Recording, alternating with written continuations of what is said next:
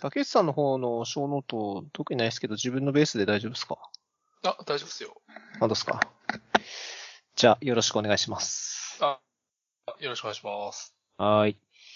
ボリュームもそれぐらいで大丈夫だと思いますんで、マイクはその辺でキープしてもらえると助かります。あ、わかりました。ヘッドセット使ってるんで大丈夫だと思います。あ、なるほど。了解です。うーん、どうですかね。どの辺からいきます？とりあえず雑談します？最近の調子とか雑。談、雑談、そうね。調子、普通、普通ですか？なんか、あれじゃないですか？急に寒くなったじゃないですか？おー、うーん。体調とか、特にお変わりなく。ま会社、うん。行ってらっしゃるんですよね、今も。あ、いや、最近は猫飼い始めたから、ほぼ、家 ほぼ家にいるね。あー、なるほど。うん。週1ぐらい。確かに。うん、うん、うん。で猫って、あれ、はいさ、あれできないでしたっけ？あの、なんつうんだ。おさ、一人で留守番するみたいなのできないですかね？あ、一応できるけど、あ、いできるできる。あの、ケージに入れてはい。るけど、一応。うん。別に、なんていうか、外出とかはししていいっちゃいいんだけど、普通に猫と過ごすのが楽しいから、あんま会社行きたくないなと思って っていうだけです。まあ、一緒にいた方が、うん。あれですよね。ケージに入れっぱなしで、一応餌とかこう、水とか必要なやつだけ置いて、行ってきますってしてれば、一応大丈夫ってことっすもんね。そうっすね。う最ん。大、最長で2泊3日ぐらいまでは大丈夫っていう定説だけど。うん。うん。ああ、でも一応一緒にいた方が何かあった時とか対応でまあまあ、きますよね。そうそうですね。地震とかね。うんこの間地震あったし。ああ、確かに。この間も震度5ぐらいあったんで、うん。結構、びっくりしましたね。確かに。結構でかかったね。自分も特に最近も体調崩したとかなくて、お、コロナ関係もちゃんとワクチン2回打ってたんで、うんうん。うん。まあまだ全然ケアはしてますけど、多少ちょっと家族で出かけたりっていうのはちょっと増えましたかね。でもまあお一応、ーなるほど。あのーちゃんと、なんだ、みんなマスクしたりとか、その、出かけはするんですけど、やっぱり外食はまだしてなくて、おーなるほど。うん。まあ、商業施設みたいなとこに行って買い物して、で、ご飯買って帰るみたいな感じですかね。なるほど。うん。さすがにちょっとやっぱりまだあの、居酒屋行って、あの、お酒飲んでみんなでっていうのも、ちょっとまだ解禁できてないですけどね。人によっては解禁してるんですかね。どうなんですかね。でも、そのいわゆるサラリーマンの方とかで、多分緊急事態明けて、緊急事態宣言明けて、出社する頻度みたいなのは増えた人って結構多いと思ってるんですよ。うんでそういう人がするとやっぱり、その金曜日の夜とか、まあちょっと行ってみるみたいな感じで、もちろん大人数じゃないと思うんですけど、まあ二人とか三人とかでうん、ちょっと覗いてみよっかっつって、行くような人は増えてもおかしくないかなとは思いますかね。確かに。うーん。まあ、お酒もようやく出るんで、お一杯、一杯ぐらい行くみたいな感じで行く人は増えたんじゃないですかね。ーなるほど。最近外食しな、しなすぎて全然わかんないや。うん。お酒解禁なんだっけ、今って。今はそうですね、どこで、どこでもってわけじゃないですけど、東京都的には時短営業で、で、時短の間だったら普通にお酒出して OK。時短って20、あ、19時までのやつ？前は19時まで。10 20ぐらいだったかに ?9 時？20になった ?21 時まで行けた気がするんですけど、まあ、し深夜とかは全然ダメですけど、確かそれぐらいまでは、系だった気がする。緩和されたんだ。やっぱウイルス、あ、えウイルスやワクチンの効果が出てきたから。うーん、どうなんすかね。でも、なんかはっきりとした原因は分かってない。うんこんだけ人が減ったのが、うんなんで減ったのかっていうのが分かってないらしくて。なるほど。まあもちろんワクチンのおかげで、その重症化するような人が減ったおかげで、あの、単純に検査数が減って、まあ数が減ってるっていうのもあるだろうし、なんかあとは、なんかのニュースでやってたんですけど、まあもちろん、それが本当かどうか知らないんですけど、その、今までワクチンとか打たないで、コロナはその風邪だとかって言ってるような人たちが、一通り感染し終えたから感染者が減ったみたいなことを言ってる方が、なんかい いたみたいで。マジかなどうなんだ、それは。まあ、まあそれもまあ冗談半分ぐらいな感じだと思いますけど、まあでもやっぱり、その、警戒してる人っていうのは未だにこうしっかり対策取ってるんで、やっぱそういう人は感染かからないんだろうなっていうのは、割とこう、なんだろう、数字でも出てるんで、まあそういう人が増えたのもあるかもしれないですね。なるほどね。うん。ちゃんとやることはやりましょうみたいな。意識づけみたいなのがもう、だいぶ、うーん、本当に日常的になった気がしますが、もうだってマスクして、外出して、で、もうお店に入るときは必ずみんなアルコール消毒するみたいな流れってもう、絶対する流れじゃないですか。うんうん。うん。で、それがもう、今本当に日常的になってるんで、まあ、とりあえずそういう意識づけが本当多くの人に浸透してるんで、まあ、感染が防げてるっていうのが、まあ、一番大きいかなと思いますけどね。なるほうん。まあ、あとは、この後、また冬になるじゃないですか。うん。冬になると、インフルエンザとか、ど。確かに。うん去年は全く出なかったインフルエンザだけど、今年はなんかやっぱりちょっと緩んで、結構爆発するんじゃないかみたいな噂もあるんで、まあインフルエンザプラス、またコロナが来て、ちょろっとまたパンデミックになるんじゃないかっていうのはちょっと自分の中ではおありますけど。うんなりそう。確かインフルエンザワクチンって打ちました？に。だっけ？去年は打った気がする。まだ今年打ってない。うん。一応なんか打っても大丈夫そうな、あ、そのコロナのワクチンうん打ってて、インフルエンザも打つみたいな感じで、まあなんかいろいろ副反応的なのがうんまた出るんじゃないかとかってあるんですけど、一応なんかえー大丈夫だっていうのは言われてるっぽいんで、自分も打とうかなと思ったんですけど、あの、職域接種するのが、すごいめんどくさそうなんで、どうしようかなって悩んでますねはいはい。はい。うーん。予約したりとか、そうっすね。奥行ったりとか？そうそうそうっす。はい。あまあ、近くの病院とかで予約できるんだったら、まあ、そこでやっちゃおうかなって感じもするんですけど、まあ、病院行くの、ちょっと怖いんで、未だに。最近なんか、予約しなくても受けれるみたいなのもあったりするよね。そうう。ですね。うーん。なんかあの、普通に、なんだ、露店じゃないですけど、普通にオープンしてて、行って、チケット渡したらそのまま売ってくれるみたいな感じですよ、あ、ね。そうそうそうん。気軽にドライブスルーみたいな感じで。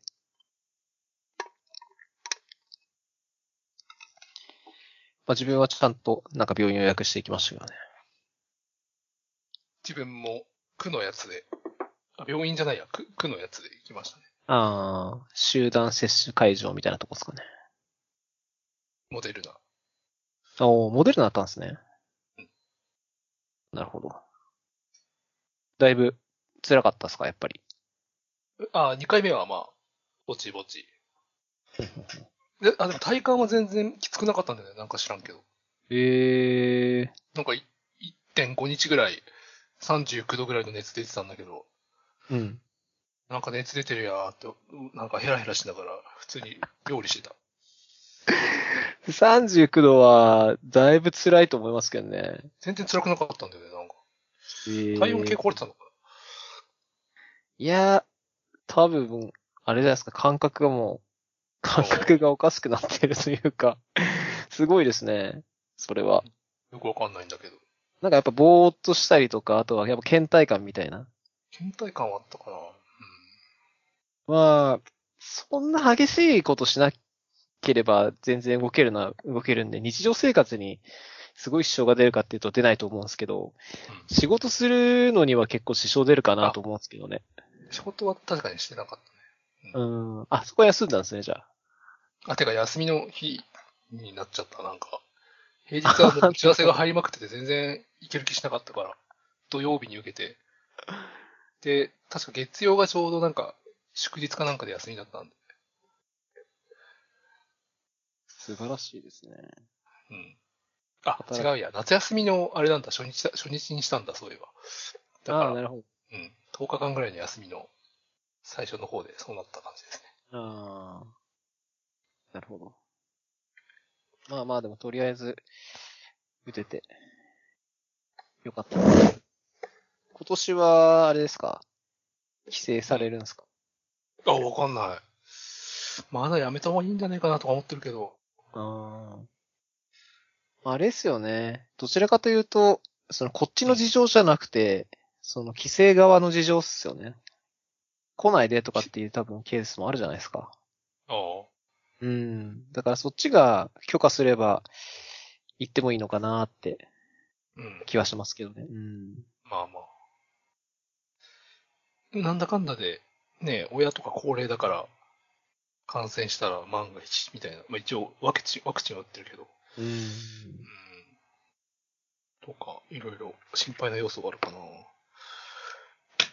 まあ無理して行かなくても全然いいとは思うんですけど、去年とか、一昨年とか、もしかすると全然行けてない人とかは、なんか今年はチャンスだっつって、年末年始で大移動しそうな気も、ちょっとしますかね。うん。うん。僕は実家つっても都内なんで、あ、なるほど。まあどっちでも、てかまあ、ついこの間も帰ったんですけど、あの、まあ、年末年始挨拶しに行くぐらいかなって感じですかね。いいですね。都内だと。そうですね。うーん。まあ、旅行みたいな感じにはならないし、長時間移動もないし、やっぱ子供がまだちっちゃいんで、2時間とか3時間移動になっちゃうと、もうその時点で行けなくなっちゃうんで、まあ、そういうのがないっていうのは楽なんですよね。うん。1時間とかそれぐらいで着いちゃうんで。なるほって感じですかね。じゃあ、ネタはいろいろ書いたんですけど、ど。はい。なんか気になるのあります？うーん。竹内さん的にはこの一番上のやつ。ああ、んそうです。ね。仕事で新人研修に絡んでたりするので、うん。オープン研修資料、ペッパボーのやつ。はい。まあ、これたまたま僕、なんか、まあ、Google ニュースとかだったかな。まあ、Twitter のタイムラインか忘れちゃったんですけど、まあ、普通に自分がいつも読んでるようなニュースの、こう、あの、フィードに出てきて、で、まあ、実際にリポジトリ見てみたんですけど、うんまあ、一番初めに思ったのは、やっぱすごいよくできてるんですよね。うん。うん。で、いわゆる新人研修用の資料に、まあ、技術研修資料かな、どちらかというと、になってて、まあ、本当に幅広く、かつ、本当にディープなとこもキャッチアップしてて、まあ、すごいいい資料だなとは思ったんですけど、なるほど。まあ、これを、その、新人の方に確か、どんぐらいだったかな ?1、2ヶ月ぐらいだったかな？かけて、各トレーニングをこう、専門の講師の人がついてこうトレーニングするんですけど、あ、専門の講師なの？社員じゃなくて。あ、社員です、社員です、はい。あ社員まあ、社員のその、なんだ。アサインうんされた人が。そうですね、スペシャリストみたいな人。うん、会社の中のその、例えばセキュリティとか、インフラに強い人のスペシャリストが、こう各、あの、社員でついて、こうトレーニングするって感じで、かつ、個人のメンターとかも確かいたのかな。ちょっと詳しくその辺わかんないですけど。まあ、その資料が公開されてて見たんですけど、まあ、もちろんすごいよくできてたんですけど、ままあちょっと初めに思った思ったのは、うん。やっぱりその、ものすごい情報量なんで、新人の人たちは、これをまあ受けて、実際どこまで理解できるのかなっていうのがちょっと気になった感じはありましたかね。新人技術研修の永遠のテーマですね。うんうん。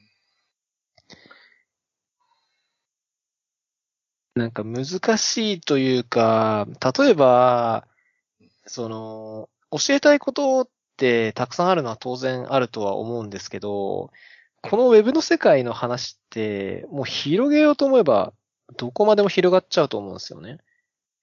うん。プログラミング言語一つとっても、例えばサーバーサイドの話から入って、で、フロントエンドの話に入ってうん、で、で、それぞれで、こういう、例えばコンテナ技術が使われてますみたいな話に広がってって、で、コンテナも、実は Docker だけじゃなくて、Kubernetes みたいなマネージのもあって、で、その先にさらに、まあ、セキュリティの話があったりとか、もっと話どんどん広がってっちゃうんで、まあある一定のところで、キーをつけないと、多分どんどんどんどん話の内容って漏れちゃうと思うんですよね。折れる。うちのうん、自分が担当している新人技術研修も Kubernetes の話を入れるかどうかで、コンテナまではやってもいいけど、Kubernetes はまだいいよね、みたいな判断をして入れなかったりとか、いろいろ判断ポイントはありますね、やっぱり。うん。だから、まあ多分作る方もかなり、うん、苦労されて作ってるんだろうなとは思うんですけ苦労ど、するんだよね。うん、なんかあり、ありますかね？竹内さん的に、まあ多分、期間と、そのまあ、人間の工数みたいなのも必ず社員の工数とか必要になるんでうん、まあその状況も鑑みていろいろ考えるとは思うんですけどうん、多分なんか一つうん。軸というか、まあこれは必ずこう教えるみたいなうん技術というかポイントはあるかなと思ってて、でその一つは個人的には、そのやっぱりか入る会社、自分の会社で使ってる、その、んなんだろう、まあ、技術つってもまあいっぱいあるんで、どこまで教えるのっていうのもあるんですけど、なんかこうキーになってる技術みたいなのあると思うんですよね。うん。うん。で、このペパボさんのやつだと、そのサーバーサイドは基本 Rails なんで、Rails チュートリアルをやりましょうとかっていうのがあって、そうするとまあ言語とかも必然にこう Ruby 使いましょうみたいな話になるじゃないですか。うんだからそういう軸が、まあ例えばですけど、その会社で使われている、まあ主な技術みたいなのがあって、そこからこう、本当に最低限のところだけをピックアップしていくみたいな、まあやり方が一つあるんじゃないかなっていうのは、個人的には思うんですけど、なんかあるんですかね、そういうのが。竹内さんが作られた時とか。えっと、えっと、ごめん、猫が鳴いてるな。えーまず思ったのが、さっき話してた、教え、どこまで教えればいいかみたいなのは、むすごい難しい問題だなと思ってて、あ、ちょっと戻っちゃうけど、うん。なんか、その、ほなんだろうね、大学のさ、哲学とか、なんか文系の講義とか、はい。あるいはまあ数学にしてもその場で、なんか方程式とかで理解できるものと違って、エンジニアリングってやってみないとわかんないし、うん。で、その授業でハンズオンでやってみたとしても、実際に配属されて使ってみないとわかんないこともあったりして、うんもう限りなくこう、実践が、から学ぶしかないっていう側面があるから、はい。本当に、なんていうか、その研修で教えられることって限られてると思うんですよね。うん。詰め込んだとしても、なんか、多分、よくて、30、40%ぐらいしか理解してないとかザラだと思うんですよね。うん。ただ、印象に残ってって、後から、ああ、あの先生あんなこと言ってたなとか、あの資料にあああいうこと書いてたなとか見て、思い出すっていうところも、まで含めて本当は設計するべきなのかなっていうふうに思ったりするっすね。うんなるほど。そして、世の中的ないい本って割とそういう本じゃないですか。うん。なんていうか、味があるっていうか、何度も読んでわかるみたいなはい。ところが、技術書、特に技術書ってそういうところがあると思ってて、うう。ん。後から振り返って読んでみるとか。うん。っていうのがまず一つ思ったことで、うんあとやっぱそういう研修資料を作るのってすっごい大変 だから、このさ、すげえクオリティ高いものを作っている人たちってどう、工数めっちゃかけてると思うけど、もう多分、その専門家の人にしてもさ、1年のうち多分1ヶ月は普通にこの資料を作成するのに使ってるんで、少なくとも。うーん。本当にそれで会社として成り立つのかっていうのが なんかすごい気になるけどね。なるほうん、それ自分でその、さんの資料に関して言えば多分あれじゃないですかね。まあそういうのを多分パブリックに公開することで、一応その、うん例えばですけど、なんだろうな。これを見てくれた人とか、そのスターがどれぐらいついたかとか、まあそういう指標が一応回れるんで、うんそういうところの数で、その書いてくれた方々にはフィードバックするというか、そこで評価を上げてあげるみたいなことは、やってあげてるんじゃないかなって気がしますけどね。さすがにこれをなんかこう無償で や、や、やれって言って、うん、絶対ないと思うんで。でも会社としてそれを許容するっていう判断ができるのはすごい、あという、そうっすねなんていうか、うん一つの判断だよね。重大な判断だよね。あ、確かにそうですね。うん。そしてこういう資料を作るのってすごい大変だから、うん。まあ、どんどんオープンソース化して、これってさ、なんていうか、ペパボのプレゼンスを向上するっていうよりは、本当にオープンソースとして、他の会社でも使えるような研修資料としての価値を持つべきだと思うんだよね、自分は。うん。そうですね。うん。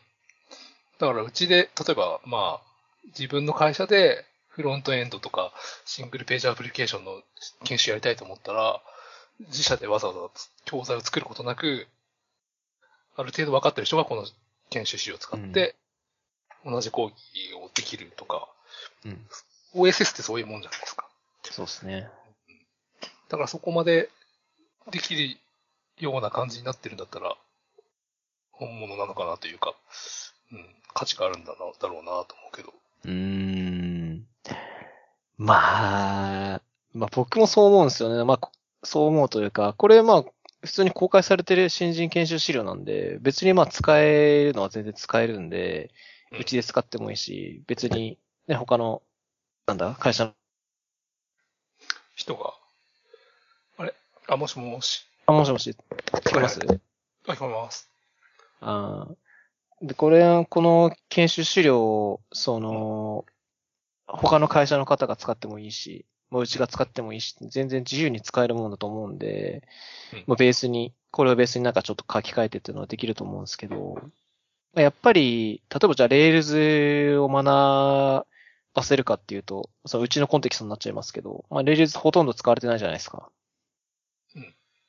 うん。だから、そこは多分変えなきゃダメですよね。例えばうちで使われてる Python とかそういう言語に変えるとか、まあそういう風に変えてあげる必要があるんで、完全に汎用的なやつってなっちゃうと、多分、もう言語のそういう使い方とか、そういうのをもう書くんじゃなくて、そもそもプログラミング言語とは何かとか、そういう概念的なやつしか説明できなくなっちゃうかなって気も若干するんですよね。なるほどね。うん。だ。からまあ、多分、その、盗めるとこというか、そういうのもあると思ってて、この新人研修資料の、その流れというか、その技術の、なんだ、そのセクションみたいなのの内容は、結構ウェブ全体で、ウェブアプリケーションを開発するにあたって、かなりその最低限のスキルというか、あの、まあ、スキルセットみたいなになってるんで、まあ、それをベースに、えっ、と、流れは一緒で、で、その中で使う、例えばツールとか、ライブラリの説明みたいなのを、自分の会社仕様にこう、変えていけば、まあ、それだけでもだいぶ、もう十分なのかなっていう気がするんで、その流れの部分だけ汲み取って作るっていうのはなんか使えそうかなって気がしましたかね。それがめんどいんだよね、やるの。めっちゃ。まあまあ確かに、まあ中作んなきゃいけないですからね、結局。そうなんですよねう。んなんとかなんないかな、と思うけど、その辺が。ややっぱり会社の固有のね、その技術とか、あるいはドメイン知識とか、あとはその会社の環境とかもあるじゃないですか。はい。なんか、A 社ではそのプロ棋士をちゃん、パスワード付きのプロ棋士の認証をかませなきゃ外にアクセスできないから、ここに書いてある準備用のコマンドは、そのままじゃうまくいかないとかさ、いろいろやっぱ会社によって違うから、そういうところだよね、とか、いろいろ考え出すとキリがなくて、なかなか奥が深いんですよ。研修資料っていうのは。うんペパボさんの資料は基本 AWS ベースでやってましたね。なるほど。うーん。AWS か？あ確かにですね。うんプロ棋士とかって話になっちゃうと確かにもう、うーんってなっちゃいますね。それを知らないと確かに、そもそもトレーニングにすら入れないですからね。それは辛いっすね。なるほど。あと SSH するさ、踏み台サーバーとか、ああ。ありがちじゃないですか。それを知らない。ねうん。確かに。そっか、まあそういう内容も載せなきゃいけないんですね。まあ、知そらないっすこをだから切り離して変数化できると、すごいうーん。便利だけど、まあそこまで多分研修資料という分野は発達してないんだろうなと思うけど。そうですね。確かに。まあ思い切って、あれじゃないですか、普通に、いわゆる参考書ベースで進めるとかもありなんじゃないですかね。うん。そうすればまあ、広く一般的な確かに。技術になるんで、うん。いい気はするんですけど、なんか、勉環境自体をオープンソース化するっていうのはありなのかななんか、ああ、なんていうか、難しいのかもしれないけど、日本のエンジニアが、なんか勉強するときにはここの環境を必ず使うみたいなデファクトがあれば、そ、まあ、必ずそこからっていうことができると思うんで。うん。確かに。まあ、いい例えかわかんないですけど、その、小学校とかで学ぶプログラミングの教育で、そのスクラッチっていう、ブラウザーで動かせる簡単なプログラム用の教育学習セットみたいなのがあって、まあそういうのを使ってやれば、みんな同じベースでできるから、まあそういうのを使いましょうっていうことですね。うんうん。まあでもそれの、やっぱりいい例が AWS とかなんじゃないですかね。確かに。うーん。多分それはベースはみんな一緒でできるんで。まあちょっと負担負担すれば、ね、まあそ無料ので使える範囲もあるだろうし。うーん。なんかありそうな気もしますけどね。AWS とか確かあの、だろうし、ううんん。あと Linux アカデミーとか、あの、なんか最近の教育系サイトって、なんか普通に、あの、ブラウザ上でターミナルが立ち上がって、そこでコマンド入力して、うーん。なんかもう事前に EC2 で、なんかサーバーが立ち上がっていて、そこに対して、なんか Kubernetes のコマンドを打ったりとか、みたいなことが 普通にできるから、すげえなと思いながら触ったりしてたけど。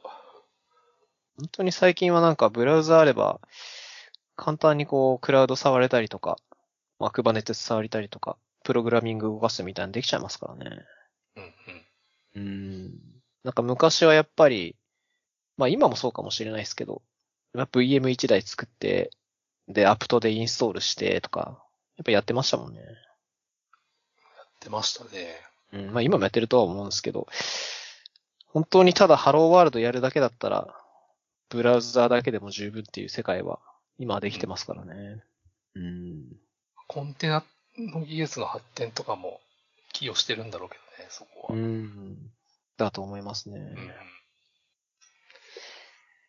まあ、まあでもそれ、まあそういう技術があって、じゃあ導入するときにそういうのを使いましょうっていうのはもちろん手だと思うんですけど、いざじゃあさっき言ったみたいに配属されました、そのチームに入りましたっていうときに、まあその技術が役立つかっていうと、まあそれもまた話は別だと思うんで、そこも難しいですよね。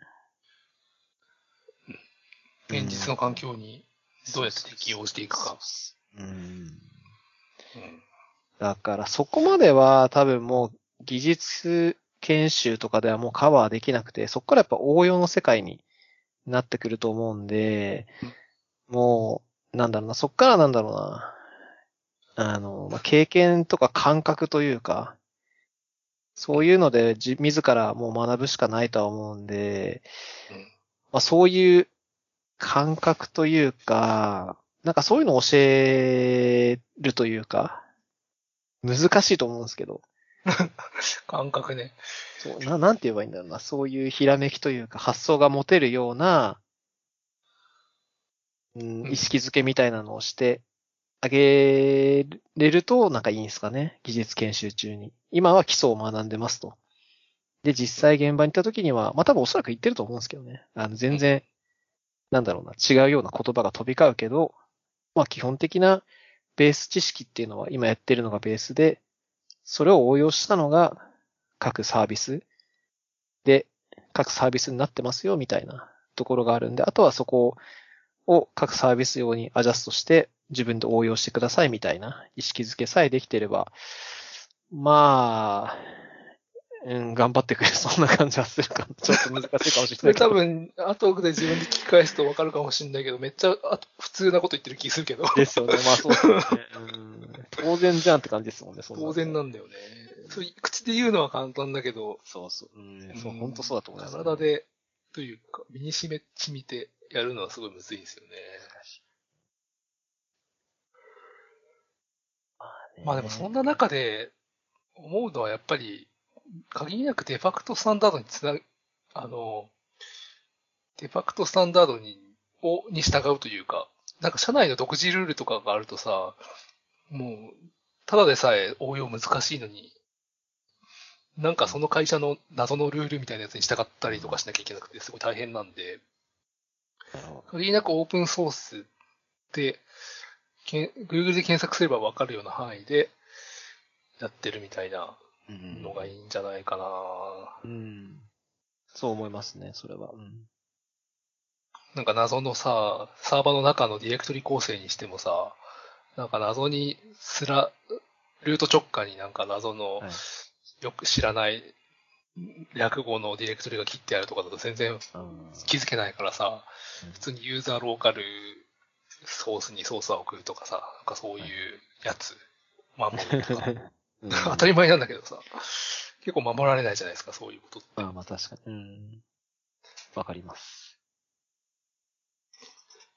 まあ Google で検索して出てくる知識を学んだ方が、いわゆる、なんだろうな、世界的に通用する技術になってるんで、僕はそういう技術を積極的に学ばせる方がいいと思いますね。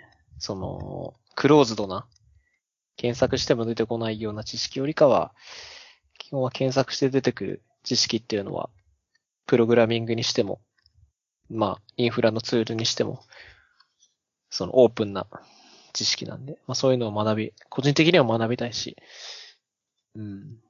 まあでも難しいっすね。さっき言ったみたいに。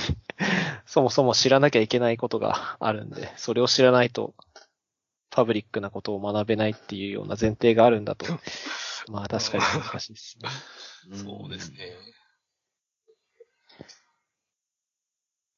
まあでもどちらにしても、まあ資料ありきで、まあ当然いい資料だとは思うんですよね。そのトレーニング新人研修資料って。で、まあ、例えばい技術が変わるとは思うんですけど、どんどんブラッシュアップしてそれベースでやってって、来年とか再来年とかでも使えると思うし、まああとこの資料を作っていいなと思ったのは、あの、いいなというか自分は作ってないですけど、こういう資料をあの見ていいなと思ったのは、僕らも勉強になるんですよね、実は。僕すごい勉強になったんですよ。やってみたんですけど、ペパボさんのやつ。えうーん。まあ、まあ、もちろん、なんだろう。 Rails のチュートリアルとか、本当 Rails チュートリアルやってたんで、まあ、その辺は全部すっ飛ばっちゃいましたけど、あとはまあ、ビューとかも基本的なやつだったんですっ飛ばしたんですけど、あの、セキュリティのやつとか僕全然知らないこと多くて、これはかなり勉強になったんで、あの、新人向けにおそらく作ってると思うんですけど、全然新人の人じゃなくても勉強になるんで、見た方がいいですよっていうのもちょっとあるかなと思いましたね。ー、なるほど。うーん。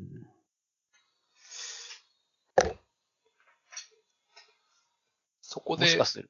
うん。課題になるのは、新人教育じゃなくて、なんていうか、普通の社員の教育みたいなうん。ところっすよね。んそうっすね。うん。うん。なんかすげえ普通なこと言ってるな。勉いやー、でも、勉強した方がいいって話で、う話ん気がするけど。僕もまあ、もう10年以上、あの、ずっとエンジニアでこうやってますけど、やっぱ思うのは、い意識として持ってなきゃいけないなと思うのはうん、やっぱずっと同じことばっか学んでたら絶対伸びないなと思うんで、いろんなことを学んで、自分でこう新しい技術とかにアンテナ張っていかないとダメだなっていうのは未だに思うんですよね。それと同じで、その、この新人研修資料みたいなのっていろんなことを学べるんで、そういうのを学ぶような、あの、機会って確かになくなってきちゃうんですよ。その、年、年取ってくるかっていうのはわかんないですけど、なんかその、むず、会社の組織のあり方とかにもよるとは思うんですけど、やっぱり、もうどっぷり同じとこに何年もいる人っているとは思うんですよ。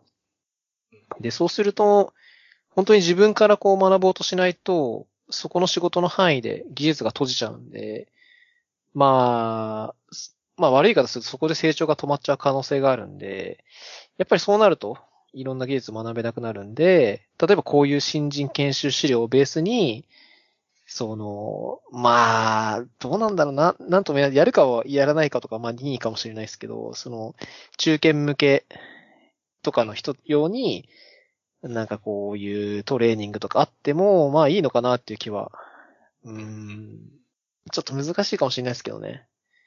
そのやるかやらないかとか強制力持たせてやってくださいって言っても、なかなかやってくれるもんでもないと思うんで、そうですね。うーん、もう多分そういう意識がある人って、ここういうのを勝手に読むような人なんで、そういう人にはむしろ何もしなくても勝手に学んでくれるとは思うんですけど。うん。まあまあ、別に強制的にやってくれとは別に僕も思わないんですけど、まあ時間があったら、こういうのを見てもいいんじゃないかなっていうのは、若干思ったって感じですかね。確かでも会社全体としてみれば、強制力持たせて絶対学ばした方がいいんですけどね。e ラーニングに。うーん。に。いや、でもそれうまくいかないと思うけどな、強制力も持たせるのは。うーん、まあ、うまくいかないと、僕もうまくいかないと思います。はい。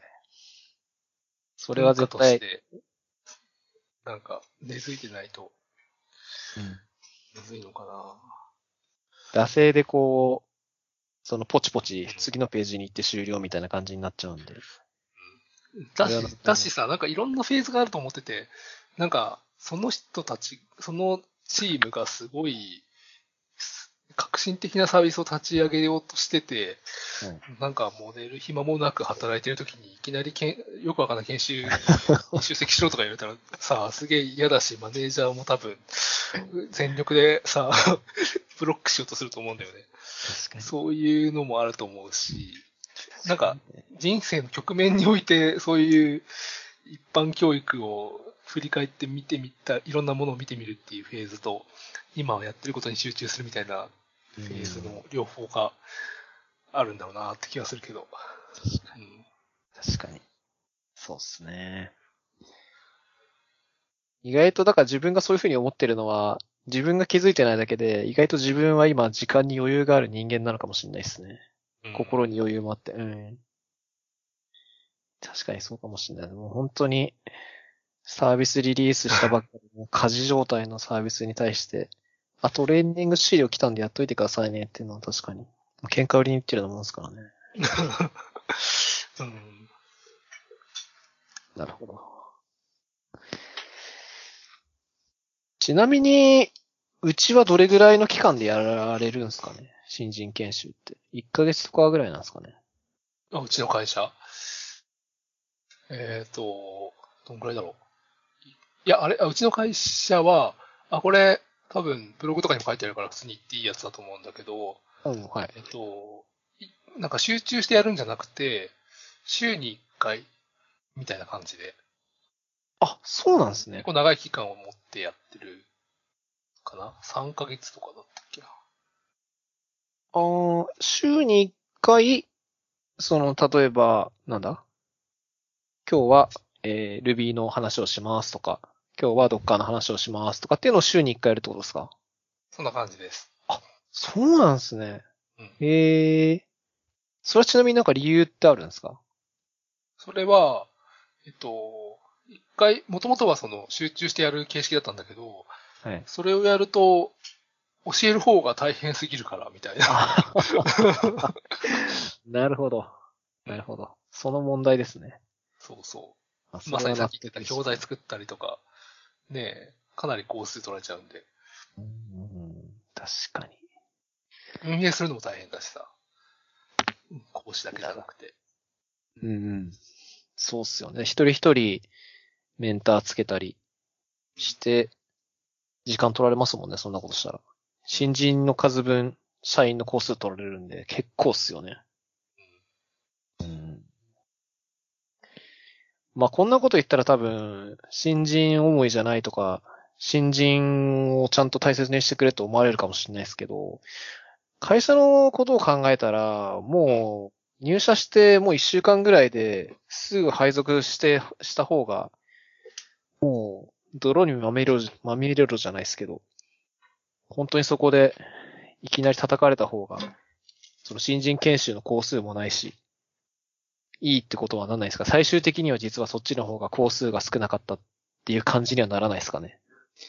いやーでも、その配属されるにしても、必要最低限知っておきも置いてもらいたい知識っていうのがあって、はい。あの、何をやるにも、し今必要になってるものっていくつかあるじゃないですか？Git の使い方とか、はい、はい。それこそ、まあ、それに付随し、それの前に、なんか、その会社のプロジェクト管理システム、レッドマインとか GitLab とか、はい。はい。バックログとかなんかいろいろとあると思うんだけど、そういうやつの使い方とか、あとは、なんだろう、Docker とか、今は多分 Docker 結構デファクトになってるんで、何をやるにも Docker の使い方とか、はい。そういうのを、まずは教えるみたいなのが必要なんじゃないですかね。うーん。いやもう、それすらも配属してから、そのチームの、なんだ？うんそのチームに任せる？そこでもう、そこの中の人でうまく教えてくださいみたいななるほど。感じ。それやるとでも多分、じゃあこのペポポンの資料見といて、みたいな感じになる気するけど。あ、そうそうもうそういう感じですね。あで、そこで ついてこれなかったらら。終わりですね。あそれはかわいそうか、さすがにか。わいそうだな。うーん、確かに。ああ、確かうん。まあ、Git、とか、あとは Linux のシェル、まあ、バッシュかゼッシュかわかんないですけど、シェル、うん、あとは言語1個。あれば、まあ、なんとかなるんで、本当にそこのデファクトだけ絞り込んで、教えるとかなのかな。でもまあ、それでも足りない気はするかな。いや、難しいっすね、それ。あ、でも、ちょっと今思ったのは、新人研修で、ちょっとうちの話寄りになっちゃうんで、もしかしたらカットするかもしれないですけど、新人研修の責任範囲とかってあるんですか？っていうのは、いや、まあちょっと言い方悪いですけど、例えば配属、新人研修を終えた子が配属されました。配属されたチームがあります。で、そこのチームの人が、あれ、この技術新人研修で学んでこなかったの？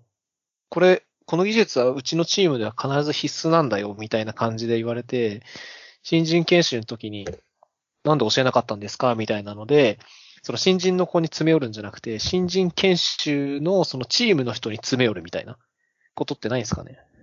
ないね。ああ、それはないですね。っていうのはまあ、ない。新人研修の何を教えているか自体は、社員全体に公開されてるんで、はい。そこはオープンなので、基本的に教えられていることはみんな知ることができる。うんなので、まあ、それがを覚えてなかったとしたら、まあその、教えられた側が習得できなかったっていうことになるんじゃないかな。なるほ基本は。ど。うん。まあでも、それも仕方ないことなんで、で、さっき言った通りさ、よくて30、40%ぐらいしか理解できないんじゃないかなと自分は思ってうるんで、ん。はい。まあ内容にもよるけどさ、そこがむずいとこだよね。うん。まあでも、そこで3、40%を学べる状態で、かつうん、基本的にはどこのチームに行っても、まあある程度の水準になってる。全く知らないことがないっていうんであれば、まあ、新人としてみればうん、割とこう、なんだろうな。結構その緊張感が、すごい何も知らないんじゃないかな、みたいな感じで行くよりかは、基本的には新人研修でやった範囲の中で、範囲の中には必ず、その、配属されたチームにはあるから、まあ、なんか安心感みたいなのは生まれるんじゃないですかね、そうなると。だと思うね。うんだって、なんかいきなり配属されて、なんか全然知らん Git ってコマンド使えって言われて、なんか、インストールするとこから始めるとかよりは、うんあらかじめ新人教育で、まあなんかインストールの仕方とか、なんか Git、ログとか Git、アットとかの仕方を覚えてれば、まあ、配属されてからじゃないと、その、リベースでコンフリクトして、なんか死にそうになりながらマージするとかはさ、体験しないのかもしれないけど、少なくとも、なんか取っかかりにはなるというか、Git コマンド使ったことあるっていう自信とか、その先どうやって調べればいいのかっていうのとかはなんか、ある程度は安心感あるかなって感じするよね。そうっすね。うん。確かに。まあこの話題、なかなかうん奥が深いというか、ずっとこの話をしてますね。まあ、自分もうん、まあ、資料見て、さっき言ったみたいに自分を見た方がいいなと思ったんですけど、当時のやっぱり、まあもう10年前なんで無理だと思うんですけど、もう自分もこれ学びたかったなと思いますね、見てて。うん、なるほど。うん。この新人研修だったら受けてもいいかなって思いますね。うんうん。ちょっと僕の時のやつは、ちょっとあれだったんで、あんま言えないですけど。ううんん。その技術、すごい技術っぽい技術研修ではなかったんで。うん。いわゆるそう、モダン技術みたいなのとか全然触れなくて、レガシーな感じの技術で、業務システムみたいなの作りましょうみたいな感じだったんで。ああ、多分自分と同じやつな気がするけど、うん。まあなんか、某 J で始まる言語で、うん。あの、AWT とか GWT とか使ってウィンドウ出して、なんか、なんとか貸し出しシステムを作るみたいなやつ。それに比べたら今の技術研修しろってすごい洗練されてるし、モダンだから。そこで実はもう、今の新人の子ってすごいスタート出し切れてるのかなっていうのは羨ましいっすね。なるほどね。うん。まあまあ時代もちょっと違うんで、そこはもうなんとも言えないですけどね。はい。まああとはあれですかね。そのやっぱ時代の流れにどこまでついていくかとかもあるんですかね。うん。うんまあでもそこは、あれなんですかね、さっき言ったみたいに Kubernetes を入れてないよみたいなのって、もしかしたらあえて入れてないっていうのもああるかなと思ってて、うん。そういうのはもう自分でキャッチアップできるようになってねっていう隠れたメッセージが、新人研修資料の中にあるのかなって気もしましたね。ああ、まあ、うん、それもあんのかな。まあでも単純に難しすぎるから入れてないっていうだけだと思います。基本は。複雑すぎるから。Kubernetes はもう、未だに自分はオーバースペックだなと思いますからね、使っててもやっぱり。やめる書くの辛いよね。うん。なんか、まあ、や、うんヤムルも辛いし。世界世界観が広大だ、広大というか、なんかいちいちポット定義してサービス定義して、みたいそうそうそうアプリケーション動かしたいだけなんだけどな、みたいな。こんだけ書かせるんだよ。最近は、ヘルムであって、な。うん。基本はあれベースでいろいろやるんで、ヘルムファイルを作ってる人が大変なのは大変なんですけど、自分で書くとこはなんか基本的にその設定ファイルだけなんで、うん。そんな大変じゃないですけど。まあそれを書く人も大変だし、それをいざじゃあ使うってなって、ガチで使おうってなると、じゃあどういう風なヘルム構成のファイルなのかっていうのを見なきゃいけないのは、確かに辛いですね。ソフトウェアでありがちなんですけなるほど。うん、確かに。だって昔ってそれこそさ、アプリケーションを動かす前段のアパッチのインストールとかもさ、はい。自動化しようとしてたけど、シェルで自動化するの大変だし、はいあの、シェフとかでやってもなんか、OS ごとにいろんなコマンドが違いがあって、それを吸収した、いけてるレシなんか、シェフ社が出してるレシレシピがあるけど、なんかうちの環境では動かないとかさ、なんかすごいいろいろあったけど、それに比べると、まだ Kubernetes の方がマシなのかなっていう感じがするけど、どうなんだろうね。どうな？んシェフはでも僕未だに使ってますよ、実は。あ、マジで？シェフ？はアンシブルじゃなくて？シェフ。いやまあ、昔書いたやつがあるんで未だにメンテしてるってだけですけどね。なるほど。あの、Emacs の Cookbooks は未だに自分のやつは自分で使ってますね。そう。いや、それまあ、それもまあどうなのかなって気もするんですけど、あーちょっと話変わっちゃうんですけど、はい。そもそも、じゃあなんでそれ Emacs を Cookbooks にしたかっていうと、Emacs の設定ファイルを管理する術がな、なかったんですよね。うん。まあ、.emacs とかなんですけど。はいはい。あ、なんで、か。.e、あ .emacs だったら、例えばギ GIST とかにただ置いとけばいいじゃないですか。あんな公開しても大丈夫なんで。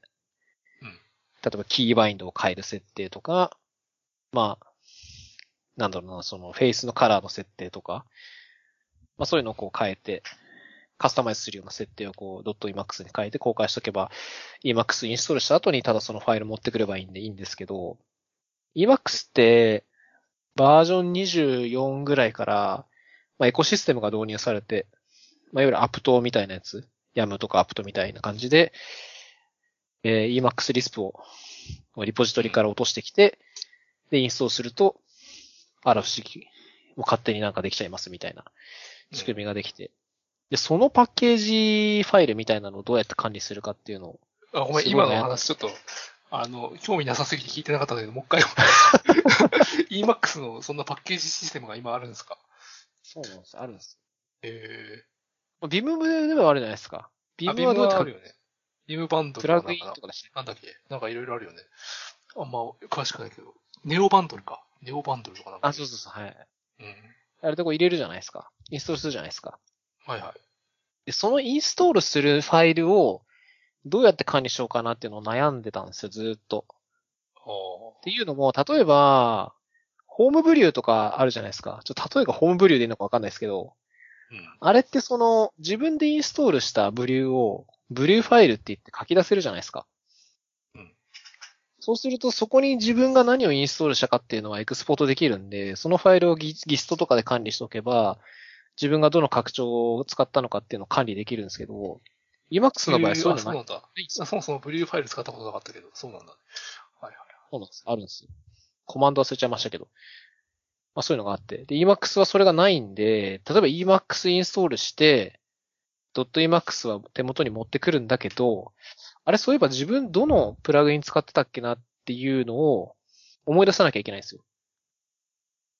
だから例えば、.emacs にコメントで書いておくとか、そういう方法はあるんですけど、そうするといろいろ面倒になって。面倒だろうね、それは。っていうのも、さらにその拡張のエクステンションの設定ファイルとかも管理しなきゃいけないんで、ちょっとこれは面倒だなと思って、自分でクックブックスを作ったって感じですね。なるほど。ようやく話が戻ってくるんですけど。ほうほうで、それを何年か前に書いてしまったんで、で、今の自分のその、あの MacBook でもそのクックブックス使ってて、Mac 新しく買った時に毎回実行してたんで、もうめんどくさいからメンテしようかなと思ってずっとメンテしてる感じですなるほど。竹内さん Emacs じゃなかったでしたっけ？僕は、Windows は XYGGY っていう、あの、あ Linux を使ってるけど、特にこだわりなく、リ Linux は Vim。おー、なるほど。うん。あまりだから深く使いこなしてはいないですね。まあでも、あれですかね、基本はデフォルトの Vim? 普通の Vim 使ってその、Vim。うん。ああ。でも、それの、デフォルトの設定があれば、基本は大丈夫って感じ。あそれが最強基なんですけど本は大丈夫かな。うん、最近は、いやでも最近はもうみんな、あの若者たちはあの、コードサーバーとか VS コードとかなんか使ってるんで、よくわかんないですけど。やっぱあっちの方が効率いいんですかね。まあ、いいと思いますね。僕もやっぱり、あっちの方がいいと思いますよ。今のその、新人研修の話と戻っちゃうかもしれないですけど、新人研修でもし、自分がそもそもエディター進めるって話になったら、まず Emacs やっぱ進めないっすね。まあそれはそうだわ。習得コストが高すぎる。う。うんん。VS コードがいいんじゃないですかね、一番。なるほどね。うーん。サーバーの、サーバーのなんかほめ運用とかの演習だったら Beam、VI じゃない、やっぱり。ああ。まあ、いや、まあそれもあれじゃないですか。なのか。なのか。サーバー入入んないですよって話になるんじゃないですか。なるほ いや、わかんないですけど。ど。まあでも会社によるでしょ、それは。きっと。僕は結構好きなんで、サーバー入って作業するそれこそ物理サーバー保守してる人とかだと、の。普通に必要になるだろうし。キーボードつないで VI で。確かに。まあでも VS コード使える環境でそこで開発できる人は、基本的にはなんかないけど、ユースケースとして、作業の。まあなるほどね。VS コードもでもあれじゃないですか。Emacs キーバインドにしたりとか、Beam キーバインドにしたりとか、できるんで。でも、なんかそこでさ、それこそデデブオプスじゃないけど、なんか、その人が本番の、で動くウェブサービスを作って運用もすることになって、はい。で、なんか、本番で動いてる一つのポットの中の一つのコンテナだけおかしくなっちゃってて、その中に入って、はい。えっ、と、敵ちょっとだけ設定ファイルをいじって再起動して、プロセス再起動してみたい、みたいな時に、はい。VI いじったりとかさ、うん。はい。薬素知識とかないとさ、死んじゃう気もするけどね。うん。そうっすね。確かに。まあでもそのために Beam やれっていうのもかわいそうじゃないですか。確かに。うんあの、苦痛のような、意味わかんないインターフェース。うん。まあ Emacs はまあサーバー入って、僕も開かないんで、Beam はある程度触れるようにはしてるんですけど、まあそういう意味でも Emacs は確かに進める意味全くないんですよね。デフォじゃないもんね、サーバーの。そもそも入ってないですからね。うん。えー、っていう話が、新人研修から発生しました。派生して結構いろいろ、小ノートの話ができたかな。.emax 確かにとか、ブリューファイルとか、うん LSP っぽい話もちょっとしたね。うん。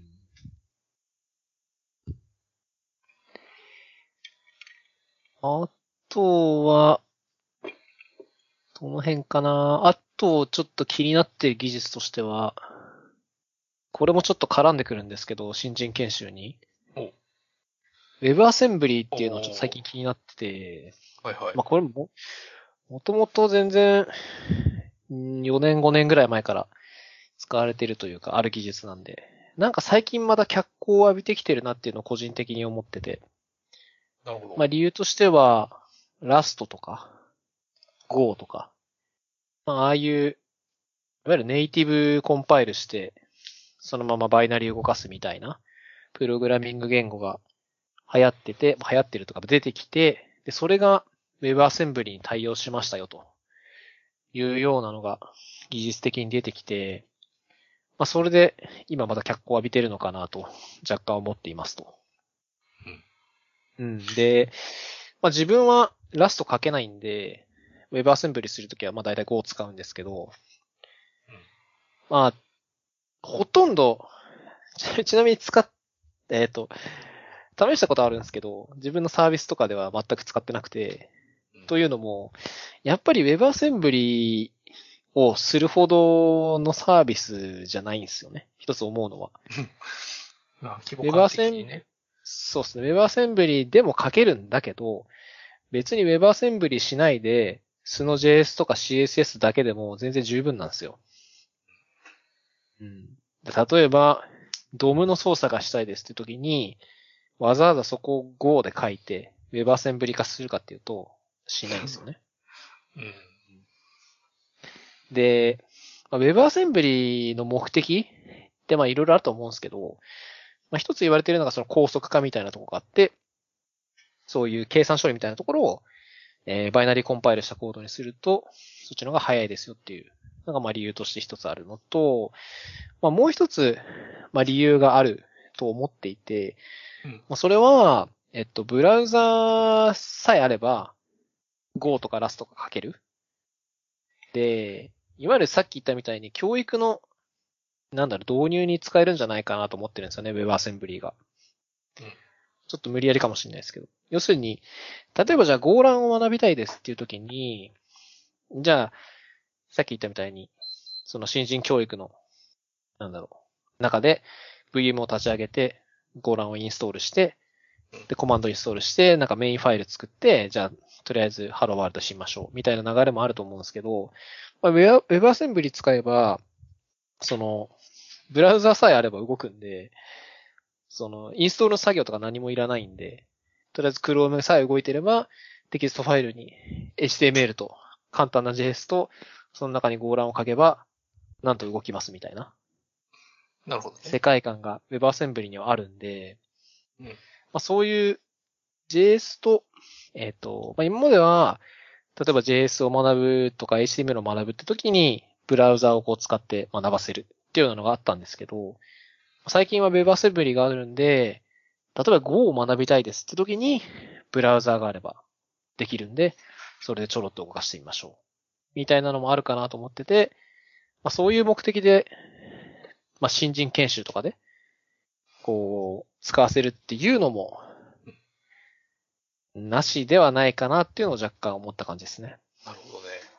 はいえちなみにさ、なんか全然ちょっとこの分野置いてなくてあれなんだけど、WebAssembly って、実、なんかこう、実際の Web サービスとかで普通に使われてる技術なんですか？使われていると思いますあ、そうだ。重くて全然はいはい使えないとかじゃなくて。あー、自分が触った感じはそんな重くはなかったですけどね。うーん。あ、逆に早いのかな、高速なのか、これは。一応部分的には速くなる感じですね。うん今まで JS で書いた部分とかを、例えば Python とか Go とか Rust に書き換えられるんで、そこの部分は速くなるとか。なるほど。っていうのはっ、て、ブラウザ自体がネイティブサポートしてるってことなの？そうそうそう、最近のやつ察してるんですよ。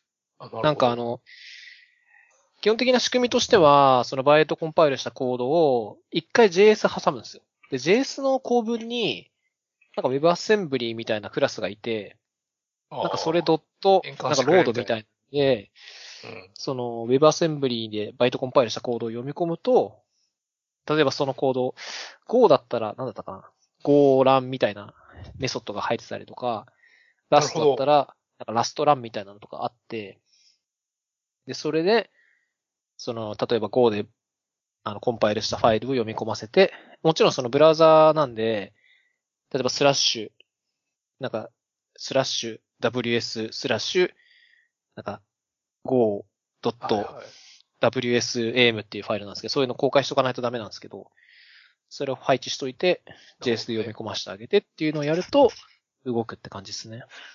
なるほど。うんなんか、ブラウザが JVM っぽくなってるみたいな、みたいな 捉え方ができるのかな。そうそう。まあ、ランタイムみたいな感じですね。はい。なるほどね。で、それが一応 Chrome と Rust はネイティブで対応していて、で、Python とかはうん。独自で今、えっ、と、作られている方がいて、もしかするとそれも取り込まれるかもしれないって感じですかね。えー、あ、それって、ブラウザとしては Chrome とか Firefox？基本は Chrome と Firefox だけかな。エッジもちょっとエッジ試してないんでわかんないですけど、サファリもちょっとわかんないですね。基本はあの、僕が動かしたのは Chrome ですね。うん。確か、メインでやってるのは、モジラの方だったと思いますけどね。ああ、なるほど。モジラっぽいわ。なんか、いいんだか悪いんだかよくわかんないようなものを作るよね、よくモジラの方々は。ズールとかそうですからね。Firefox OS とか。独自路線結構好きですからね。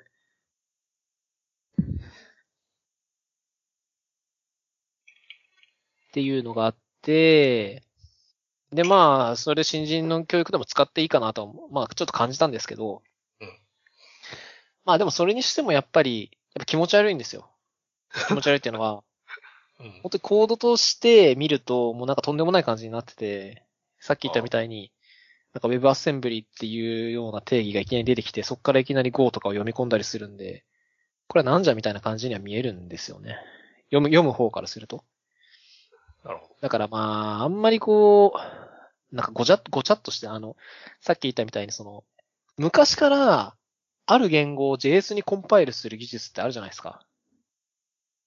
うん例えばさっき Java の話出ましたけど、JWT とか、え ?J、なんだっけ？ど。なんだっけ ?J、JSON? じゃ Java WebKit みたいなやつ？JWK なんだっけな？なんだっけ？なんかある。はい。うん。え、なんかじゃあ、うんはいあったよね。覚えてないです名前。はい。まあ、そういう技術は昔からあって、Java で書いたコンパイ、ソードをコンパイルして、で、JS に吐き出してあげて、Web アプリケーションとして動かすみたいな技術っていうのは昔からあって、まあ、それに似てるっちゃ似てるんですよね。やってること自体は。他の言語を、もうちょっとネイティブサポートが入った版みたいな。そうです。はい。本当に素のコードが動くっていう感じですね。うん元々の素のコードが。で、まあ、そういう技術って昔から Ruby とかもいろいろ WebAssembly 調べると出てくるんですけど、えただやっぱり、その、いろいろ作んなきゃいけないとかがあって、なんかまあ、ひスレッドみたいなのがあって、Ruby のスレッドがなんかであったんですけど、松本さんがなんかそういうメールに対してリプライで、まあ Ruby も JS にコンパイルできる技術昔からあるから、手っ取り早く Ruby ブラウザーで動かしたかったら、それ使ってねっていうのを言ってて。まあ確かにそうだなっていう感じはしましたかね。うん。で要するに WebAssembly じゃないやつってこと？そうそうそう、はい。。だから多分スピードとかその辺は期待できないけど、とりあえず RubyJS 動かしたかったら、あ Ruby ブラウザーで動かしたかったら、トランスパイルするやつあるからそれ使ってねっていう感じですね。うん。まあ、そういう、うん、そういうケースってあるんですかねっていうのが、自分はそもそも思ったっていうのもさっき言ったんですけど、その試したか結果、自分はもう採用したくなかったんで採用しないんですよね、自分のサービスとかで。うん。ややこしくなるだけなんで。まあ、そりゃそうだね。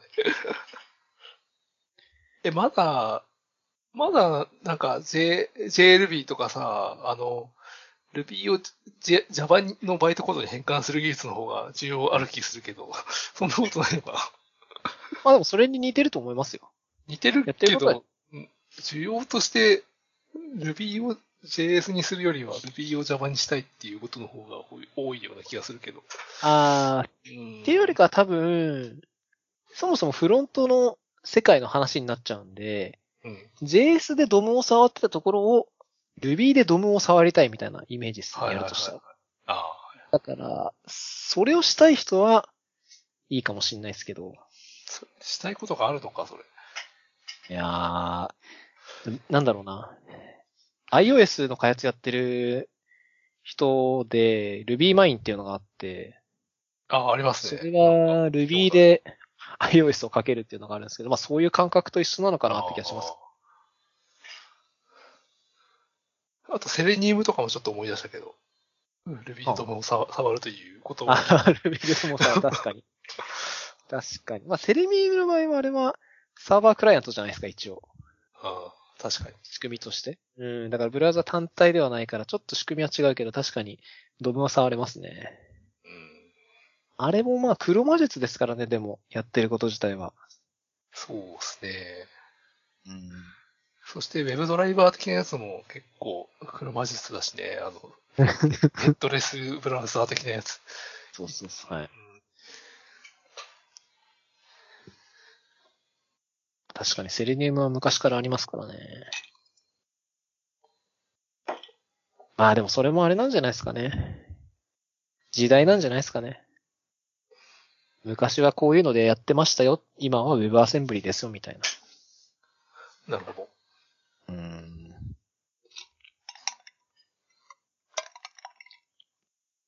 まあ好きなの使えばいいかなと自分は思いますけどね。確かに。うん。あ、でも、なんか Python とか Ruby とかってさ、ひ非同期処理が、あの、言語仕様とじゃそこまで組み込まれてないじゃないですか。はい。Ruby だったら、パラレルとか、はい。なんだっけ？忘れちゃった。なんかひ、ファイ、あファイ、ファイバーとかありますかね？ファイバー。はああ、ファイバー、あ、ファイバーは、あれかで、あの、言語スレッ自体に組み込まれてるのか。い、ファイバー。うん。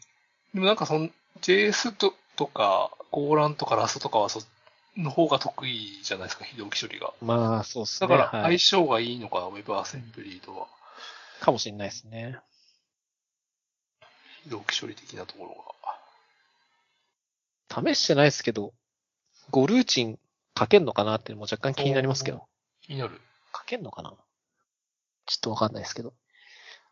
ウェイトグルー使って、4つぐらいコロチン回して、待つみたいなのができるのか。できるんですかねあ、でもできなくはないか、できなくはない。プロミスみたいな、それがプロミスみたいな感じになって変換される。変換されるんですかね。うんまあでも、うん、気持ち悪い感じもするかな。何やってるかわかんないですもんね。そう、コンパイルっていうことが走る時点でなんかよくわかんなくなっちゃうんだよね。うん。Web アセンブリはちょっと違うのかもしれないけど、コーヒースクリプトとかタイプスクリプトとかも結構そういうところあるじゃないですか。ありますね。書いたやつと実際にコンパイルされたやつを意識しなきゃいけないみたいな。そうですね。まあやっぱりそういうのがあるから、そういうのをしないような、トランスパイルしないような素でそのまま使うのがやっぱ一番いいんですよ。トラッシュもしやすい。じゃあ C 言語でみんな書い書きますか？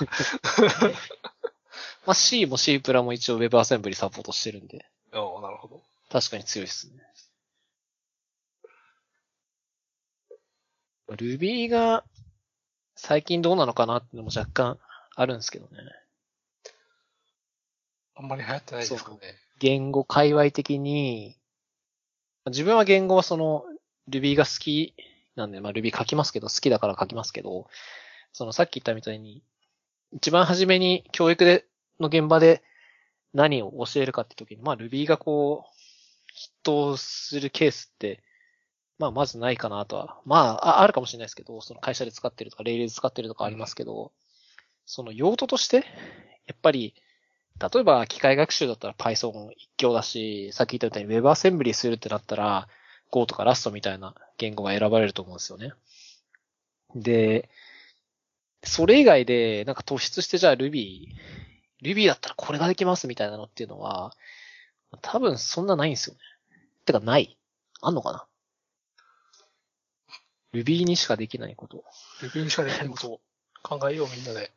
うーん。パッと思いつかわないんですよね。もちろんその、メタプログラミングメタプログラミあング。めまあ、メトプラ、うんそうですね。メタプロできますとか。手段が目的として。うん。あとはまあ、ピュアオブジェクトなんで、オブジェクト指向好きな人にこう進めたりとかっていうのはできるんですけど、うん、なかなか難しいんですよね。応用がやっぱりその、例えば、はじめに Web アプリケーションを作りましょうっていうので、まあ Ruby 触るっていうのは全然ありかなと思うんですけど、なんか技術の派生先として、まあ、ウェじゃあ機械学習になりましたって時に、ちょっと Ruby だとやっぱ頭打ちきそうじゃないですか。できなくはないんですけど。で、そうすると結局 Python を学び直さなきゃいけないみたいなになっちゃうんで、うん。だったらまあそこまでもう未来が見えてるんだったらもう Python 選ぶじゃないですか、どう考えても。そういう風な取捨選択の時に、Ruby ってやっぱり結構真っ先に切られるかなって気がするんで、ちょっとそれが、うーん、なんか怖いというか、Ruby どうなっちゃうのかなってのは多少心配ですけどね。まあ自分が心配してどうなるんだっていうのはありますけど。レイルズか？やっぱり、うん。Ruby を使う理由があるとしたら。うん。まあ、なんだかんだ GitLab とかもね、レイルズああ、確かに。確かに確かレイルズか。全然好きじゃないけどな、レイルズ。に。うん まあ、レイルズ言語ですからね、あれは。Ruby じゃなくて。うん。拡張された、アクティブレ、アクアクティブサポートで拡張された、レイルズ言語で、アクティブレコードや、そううん CLI、 Rails っていうコマンドがあって、基本それベースでなんか、どんどん作っていく感じなんで。うんまあ本当フレ、まあフレームワークなんで仕方ないですけど。 Rails を覚えるって感じになるんでね。まあ、画面がたくさんあるアプリケーションだったら全然ありなのかなって気はするけど。ああ。まあまあ。一応まだ、全然、開発は進んでるんで。ウェブアセンブリとかね、なんかどうなるかぼ僕は気になってますけどね、Ruby は。お本当に Web アセンブリでサポートされて、さっき言ったみたいにトランスパイルしなくても、バイトコード吐き出して。まあ、ちょっと難しいな、どうなんだろうな。まあ、とか。っていうのが Web アセンブリの話ですね。はいはい。うん。あとは、そんなもんか？あと最近また、ハードウェア触ってるぐらいですかね。ハードウェアもう触ってないですか、竹内さん。ハードウェアは、あーラズパイとかは全然触ってないっすね。うん。うん。まあ、触普通にってないっす趣味の機材とかを買ったりはしてるけど、カメラとか。ああ。まあ、それぐらいって感じですかね。うん。なるほど。Bluetooth の話。そうっすね。まあ、これも、こ ESP32 ってなんですか、これ？れは、なんかあの、アルデュイノってあるじゃないですか。はいはいはい。昔流行った、今流行ってるかわかんないですけど。簡単に IoT できますってありましたね。まあ、あれがなんかいろいろ進化してて、デフォルトで、その通信モジュールがいろいろ入ってる。しかも安いっていうのが ESP32 ってやつ。あ、Bluetooth そんなものがあるんだ。え、そうなんですよ。ちょっとラズパイっぽくなった感じなのかな？あ、そうですね、そうですね。そんな感じです。はい。まあ、OS は載ってないんで、ま、まあ、回路っぽいやつが、そはいの値段で。おえ、めっちゃ安くない？これ。安いっすね。うん僕は1000円で買いましたけどね。もっと安く買えると思いますよ。モジュールだけだったら。まあこれを買って、ちょろっと遊んで。で、自分の、っていうのも、まあ、あれなんですよ。自分で、あの、作った、あの、Bluetooth アプリケーションがあるんですけど、うんたまに、そのアプリ使ってくれてる方から、コメントとかもらえるんですよ。ああ。たまに来るやつね。はい。それで、ちょっと一件バグレポートが上がってきちゃって、ESP32 で動かないんですけどっていう質問が来てしまい、おうじゃあ買うかって言って買って 自分で試した感じですね。なるほど。そしたらまあ確かにバグだったんで、すいませんでしたって謝って、新しくアプリ更新して。使ってもらった。まあまあ解決できてよかったかなとは思うんですけど。よかったですうん。なんで自分のアプリにたどり着いたのかとかは知らないんですけど、たまにいるんですよね。ね。こう発掘してくれる。出してる人人が。そうなんですよね。弱小アプリでも触ってくれる人は結構いるんで、たまにいるんで。外国の人が触ってくれたりとかして。そうなんですよ。あ、自分も海外の方で、学生っぽかったんですけど、結構熱心に触ってくれてるっぽくて、その自分が、その初めこうメール受けて、動かないんだけどって言われて、ちょっと原因調査するから待っててって初めリプライしたんですよ。っていうのも、その ESP さんに持ってなかったんで、そろそろ買わなきゃいけなかったんで、ちょっとその買う、Amazon から発送される間待たなきゃダメだなと思って待ってたんですけど、その学生の彼がデバッグ自分でしてくれて。あの、エラーこれ出てるから、ちょっとこれベースで解決してみてって言われて。で それで、ググって、そしたらもう一発で答えが出てきて。で、それで、来る間にコード直して、できて、それ試したら実際動いたんで。で、しかもなんかその後も、治ったよって言ったんですけど、ちょっとこれとこれとこの機能追加してよっていうのを、なんかリクエストもらって、受託になってる。なんかバックグラウンドで動かしたいから、バックグラウンド許可オンにしてくんないって言われて。あー、もうめんどくさいけどいいよって言って。なんかアップルの申請で、そのアプリの申請あるんですけど、なんかバックグラウンド、その実行をオンにしておくと、あの、結構審査通りにくいんですよ。っていうのも、あの、バックグラウンド実行って、そのタスク動いちゃうんで、他のリソースの邪魔をしちゃうっていうのがあって、基本的にダメなんですよ。うん。アプリを後ろで動かすっていうのは。はいなるほど。でよっぽどの理由がないとダメなんですけど。まあ、なんええか多分自分のアプリの場合は、そんなに使われてないから、だと思うんですけど、まあ大丈夫ですよ、つって。Bluetooth しか使ってないです、つったら、まあ審査通ったんで、まあそれでバックグラウンド実行とか許可してあげて、まあ使ってくれてるんじゃないですかね。ありがとうってまあメール来てましたけど。なるほど。いい話。そうなんですよね。水面下でそういう戦いもあったんですよね。何なんですかね、あの、まあ嬉しいんですけどね、自分的には使ってくれてる人いるんだなと思ってすごい嬉しいんですけど。で、そこまでなんかやりとりが成立するパターンも結構珍しいと思うんで、あ本当ですか？いいんじゃないですか？そういうつながりを大切にした方がいい。いや、でも、その方とはもう多分今後一切繋がんないとは思いますけど。なんかあるんですよね。あまあ、それは iOS の話だったんですけど、実はもっとコメント来るアプリがあって、自分が一番来るのが、あの、Firefox のエクステンションを公開してるんですけど、おーえ、それなんか横にたくさん並べるやつみたいなやつ？それとは違う？横にたくさん並べるやつ、あの、まあ、いくつか出してるんですけど、うん。一番コメントが来るのが、あの、タブを、あ、タブ？え、違うな。えっと、タブじゃなくて、こうなっちゃうんだっけ？あ、ブックマークか。ブックマークの、あの、バーあるじゃないですか。ブックマークバー。はい。これを、その、登録したときに、なんかブックマークバーに登録すると、その、アイコンと、その隣にこう、なんだ？これタイトルなのかな？そのブックマークの名前、名前が出るじゃないですか。タイトルタグに入ってる文言が、すぐ入ってそうですね。ますよね。はい。そうすると、その、ブックマークバーにいっぱいブックマークを登録すると、どんどんどん横に伸びちゃうじゃないですか。横に伸びるというか、なんて言えばいいんだろう。その入る量がすごい。点々点々なんじゃないの？あ、点省略されない々点ある程度の文字になると省略されるんですけど、うん。その文字が含まれてる分、うん。なんだろう。えっと、そこのブックマークバーに入るブックマークの数が減るじゃないですか。うん。で、自分それがすごい嫌いで、アイコンだけにしたいんですよ。ああ、なるほど。はい。おしゃれかも。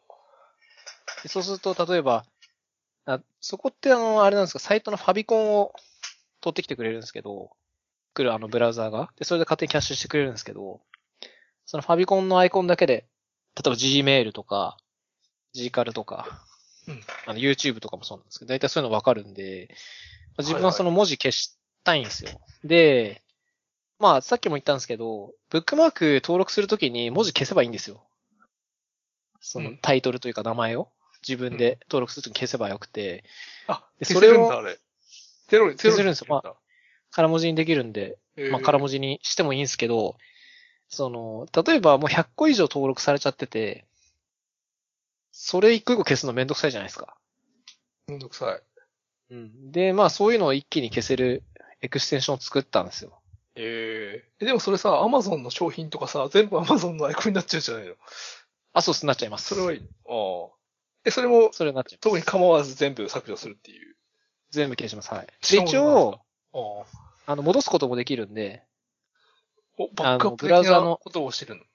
そうですね、ローカルストレージあるじゃないですか。おあの、ブラウザーの。ええあれを使って、はいはいこう。戻すこともできるんで、まあそれで戻す機能もつけてはいるんですけど、なんかやたらそれが使われてて、そのエクステンションが。うんで、要望がめちゃくちゃ上がってくるのがそのエクステンションなんですけど、なんか、まあちょっと GitHub で公開しちゃってるからもあるかもしれないですけど、まあ一周が飛んでくるんですよ。なんか Firefox バージョンアップするごとになんかこれ対、なんか対応されて、みたいなのが上がってくるんでしょ、きっと。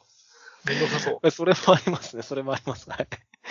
まあでもな、あの、Chrome の API、ブラウザの API ってあるじゃないですか。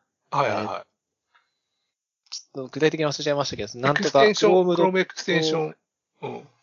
そうそう API みたいなのがあって。で、あるある。あの API の割と最新に対応してるんで、まあ、古いのは当然 Firefox の昔のやつとか動かないですけど、え、まあ、割と新しい。Firefox って今互換してるんですか？してますね。一部はしてます。使えないのもあるんですけど、はい。あの、エクステンションの仕様が？エクステンションの仕様がですね、えー、あ、Chrome 側に寄ってきたってこと ?Firefox が。Chrome 側に寄ってます。はい。あ、そうなんだ。なるほはいど。昔はすごい独自のやつだったんですけど、うん今は Firefox、Firefox のエクステンション昔地獄だったよね。あの、XML 書いたりとかして。そうそうそう。マニフェスト .xml みたいなやつとか。なんか大変だった気がするけど。廃止されましたね、あれは。おー。進歩していで、る。まあ、最新のやつに自分のやつも書き換えてはいて、まあ、そのバージョンが基本的には上がる分には非互換が起きないんで、まあ起きない限りですけど、まあ大丈夫なんで、最新のやつとかで動くんですけど、なんかその、自分がやってる開発の範囲って、うんその、ブラウザが公開してる API の範囲でだけやってるんですよ。で、まあ、ブックマークの API があって、で、例えばそのさっき言ったタイトルを消すとことかは、そのブックマークドット、ブックマークスドット、ブックマークドットタイトルみたいな感じで、オブジェクトをたどれて、でそこをなんか空文字にするとかっていう処理を JS で書いてるんですね。うんうん。で、まあそれは全然 API の範囲でやってるんでいいんですけど、やっぱ一周で上がってくるのが、もう API の範囲外のことをすごい要望してくるんですよね。例えば、なんですけど、その、そのブックマークバーの、えっ、と、高さを変えたいとか来るんですよ。おう高さ関係ないじゃん、その。なんて言えばいいんだろう、高さ？で、そえの、要するに、できんの？そんなこと。やできないです、できないです。API ないんですよ。だよね。そうなんですよ。で、まあ、その一周とか上げてくれてる人の意見としては、そのアイコンの大きさをもっと調整したいんだと。うん。で、要するに、えっと、アイコンがいっぱい入るようにはなるんですけど、それにも限界があるじゃないですか。で、そうするとどうなるかっていうと、100個ぐらい登録すると、右の方に矢印がこう出てきて、でそこを押すと、今度はこう縦にバーって出る感じ、一覧で出る感じになるんですけども、それが嫌ですと。あで、ブックマークの高さを変えられるようにすれば、そこに複数行ブックマーク並べられるだろうっていう主張なんですよ。うん。でもそれはもう API がないからできないんですよ。そもそも。だから API がないよって言って突っぱねるんですけど、うんまあ、文句は言ってこないですけど、うーん、やってほしいな、みたいな感じで大体終わるんですよ、一周が。え、でも、それ以上粘っては来ない感じなんだ。一応粘っては来ないですね。ああ、じゃあいいんじゃない？うん、まあ一応だからそれで粘。着されないんだったら。粘着はされないですね。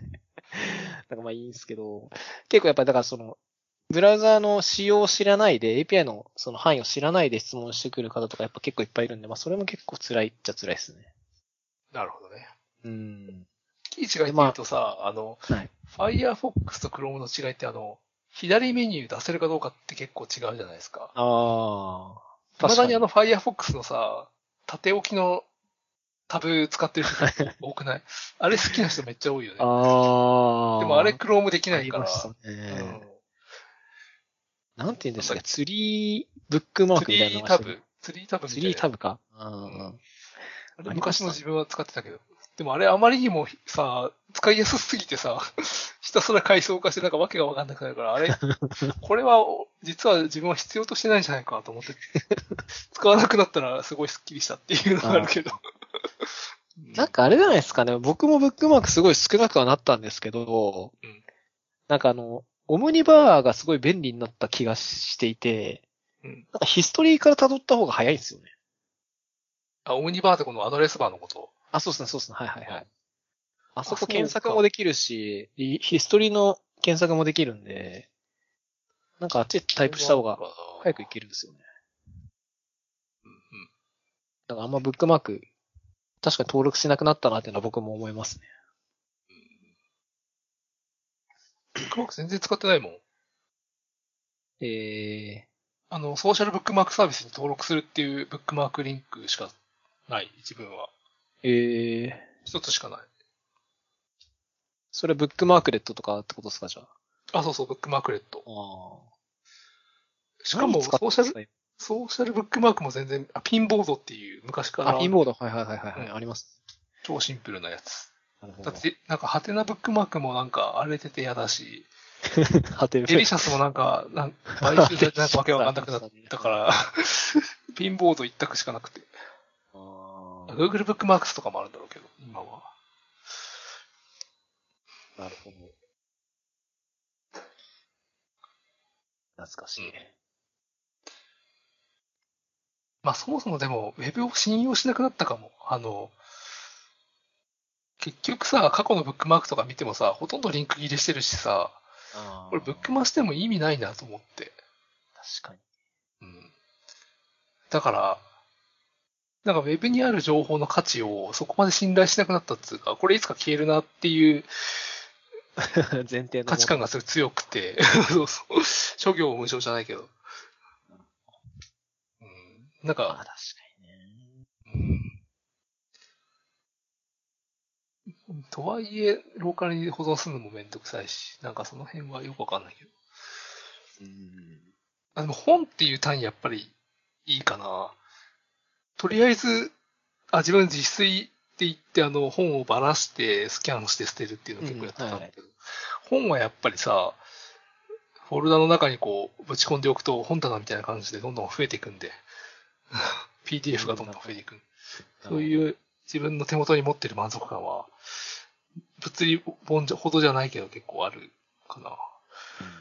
うん、消えないものとしての価値が。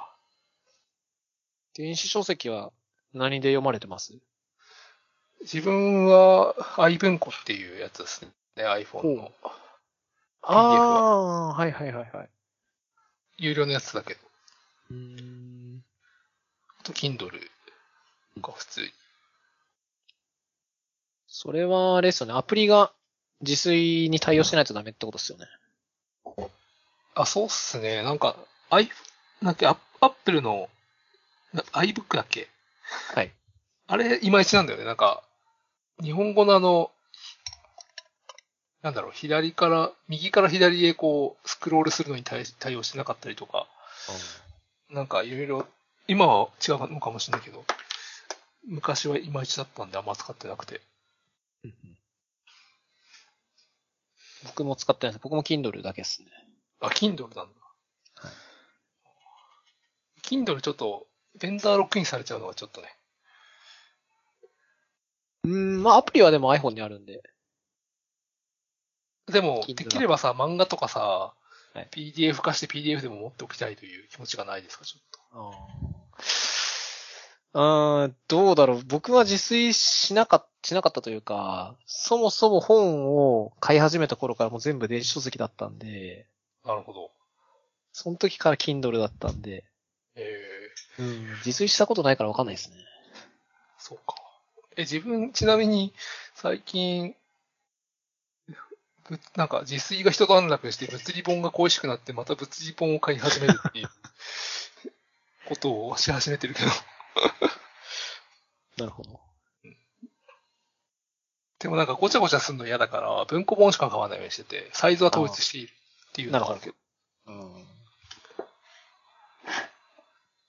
どうなんだろうな。まあ、自分はもう、うーん、完全に電子書籍に慣れちゃったから、あれですけど。たまに、紙の方がいいと思う時があるんですかね、やっぱり。まあ紙、紙の良さってな知らなければ、それもな、良さも何もないから。匂いとかですかね、やっぱ紙は。匂いかないや、ペラペラめくれるとかかなあでもち、ちなみに自分書き込みとか全然しないタイプなんだけど、紙の方がいいなと思うことはあるね。あーなるほど。あ、そんなあなたにあれどうですか？電子ペーパー。あ、電子ペーパー。最近ちょっと気になってるんですけど、富士通が出してる、クワデルノってやつ。えー、そんなんあるんですか？知ってる？これ多分、今、電子ペーパーで、ちゃんと PDF 読める唯一のデバイスな気がするけど。えー、クワデルの。え、めっちゃ良さそうで、ちょっと気になってるんですよね。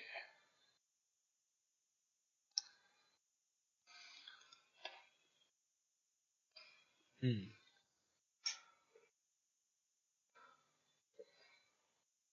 書いたりもできるといいし。なんか、うーん。書きやすいんですかね。書きやすいのだとやっぱ、あの、紙と同じ質感だから、あの、ブルーライトとか全然出なくて目に優しいとかああ。あるんじゃないのかな。よなるほど。り紙に近い感じで使える。みたいな。ペンはでもあれですよね。普通の、普通のペンじゃなくて、アップルペンシルみたいなやつ使うんですよね。Apple Pencil みたいなやつです。ん。ああ、じゃあ iPad でいいんじゃないですかね。いや、iPad 全然違う。あ、でも、Apple Pencil はかなりいい線いってるんだけど、まあ、うん、違うと思うけどね。ええやっぱりそんな違うんだ。へえ。うん。MacBook 見てるのとあんま変わんないじゃないですか。うん。iPad ですよね。うん。全然テカテカしてないし、この、電子ペーパーって。はいはいはい。テカテカはしてないですね、確かに。そうそう。まあ、紙感が味わえるんですかね。紙感なのかちなみにおいくら万円するんですかね。な ?A4 で6万とかだった気がするお。高い。おお。割と高いですね。割と高い。うん。まあ、多分ペンもついてるんですよね、これ。ペンもついてる。かなうん。なるほど。うーん。ちょっと保留ですかね。まあ、もともと紙に魅力を感じてない人にとっては、あまり。どうなんだろうな。まあ、子供がお絵描きするんで、おー。あ、そときに、あうん、その、iPad ないんですけど、うちは。iPhone とかで、ーこう指で描いたりとかしてるんですけど、なるほど。やっぱ。それだと味気ないんで、まあもちろん紙にもこう書いたりするんですけど、紙有限なんで、なくなっちゃったりするんで、そういう時にこういうのがあると、まあ紙っぽくて何回も書けるんで、まあ、なんかそういうのにも使えそうな気もしなくもないけど、紙でいいんじゃないか説があるけど。うん子供の絵描きのためだけに子供は紙でいいと思う6万円はちょっとコスト高すぎですね。まあ子供用のあの、おもちゃのお絵描きセットとか、もあるんですけど、まああれは全然その細かいところとか書けないんで。え、昔のあの、よくあったあの、磁石でこう消すタイプのやつそうそう。そうはい。あ、そうそう、あれのいいやつだよ、これ。そういうことっすか。そうそう。まああれは確かにテカテカしないですもんね。熱いな、あれ。なるほど。はい。自炊の話でしたかね。大体、小ノート消化した。すごいですね。結構話しましたね。意外と話しましたね。はい。えー、っと、じゃあ、締めなんですけど、竹内さんは一応今年で終わりなのは終わりなんですけど、はい。実はあの、12月のゲストがちょっといないんですよ。はいはい。で、まあ来月、あの、福沢さんに出てもらって一応終わりで、12月は、あの、なんか自分一人で話そうかなと思ってたんですけど、なるほど。前回あの、ハスルマ君に出てもらったんですけど、うん。ハスルマ君の提案で、なんかあの、複数人で話したらどうですかっていう案をいただいたんですよ。おー、なるほど。で、僕のポッドキャスト、一回も複数人でやったことなくて、うん。うん、101とか1対1だけだったんで、まあ理由があって、まあ、もともとあの、対面でマイク2本しかなかったんで、その伝統というか、流れを引き継いで、今でも1対1なんですけど、今もうスカイプで、あの、リモートでやってるんで、別に複数人にスカイプつなげば、複数人でできるなっていうのに気づいて、ちょっとなるほど、ね。12月の年末の最後の回に、うん竹内さんとあと誰かで、3人で話そうかなと思ってるんで、なるほど。ちょっとそこもお願いしてもいいですか？まあ、ちょっと考えてきますかね。め、多分めんどくなるかもし、可能性がちょっと高い気がしてるので、ですかね。はい。年末だし。しかもまたもう一人も誰も決めてないんで。あもう一人さ、なんか、知らん人呼ぼうよ。知らん人って言うとあれだけど。違う一つ方。今ま完全で、この、はいポッドキャストに参加したことがない。ああ、そういうことですか。スペシャルゲスト新しい方でってことですか。ああ。僕は全然いいですけど。僕が全然人脈ないんで。人脈？いや、僕もないですけど。もしそうなったら竹内さんのお知り合いの方になっちゃいますけど。でも竹内さんも、あ、そうか、えっと、知り合いではよくて、ポッドキャストに出たことない人か。ああ。私の上司など、どうでしょう。うんおじさん方面にするか、よりおじさん方面にするか、まあ、ここは、若者、と若い人にするか。おそこはちょっと悩みます。最近入ってきたあの、新人の方などいいんじゃないですか。どうなんですかね、それは。彼結構たの面白い人だと思うよ。な結構、うん。あの、うちに入ってきた新人ですか？あ、そうそう。まさにあのうち。僕らのチームに入ってこられた方です彼彼とかまあまあ、なしではないかもしれないですね。まあそもそも自分が参加するかもわかんないんで、ちょっと適当に やりましょっていう予定が一応あるんで、う。あまだわかんないはい。です。はい。ちょっとあの、意識だに置いといてもらえると、はい。助かりますはいんで。じゃあ、えー、長くなりましたが、以上で終わりにしたいと思います。はい。ありがとうございましでた。ありがとうございました。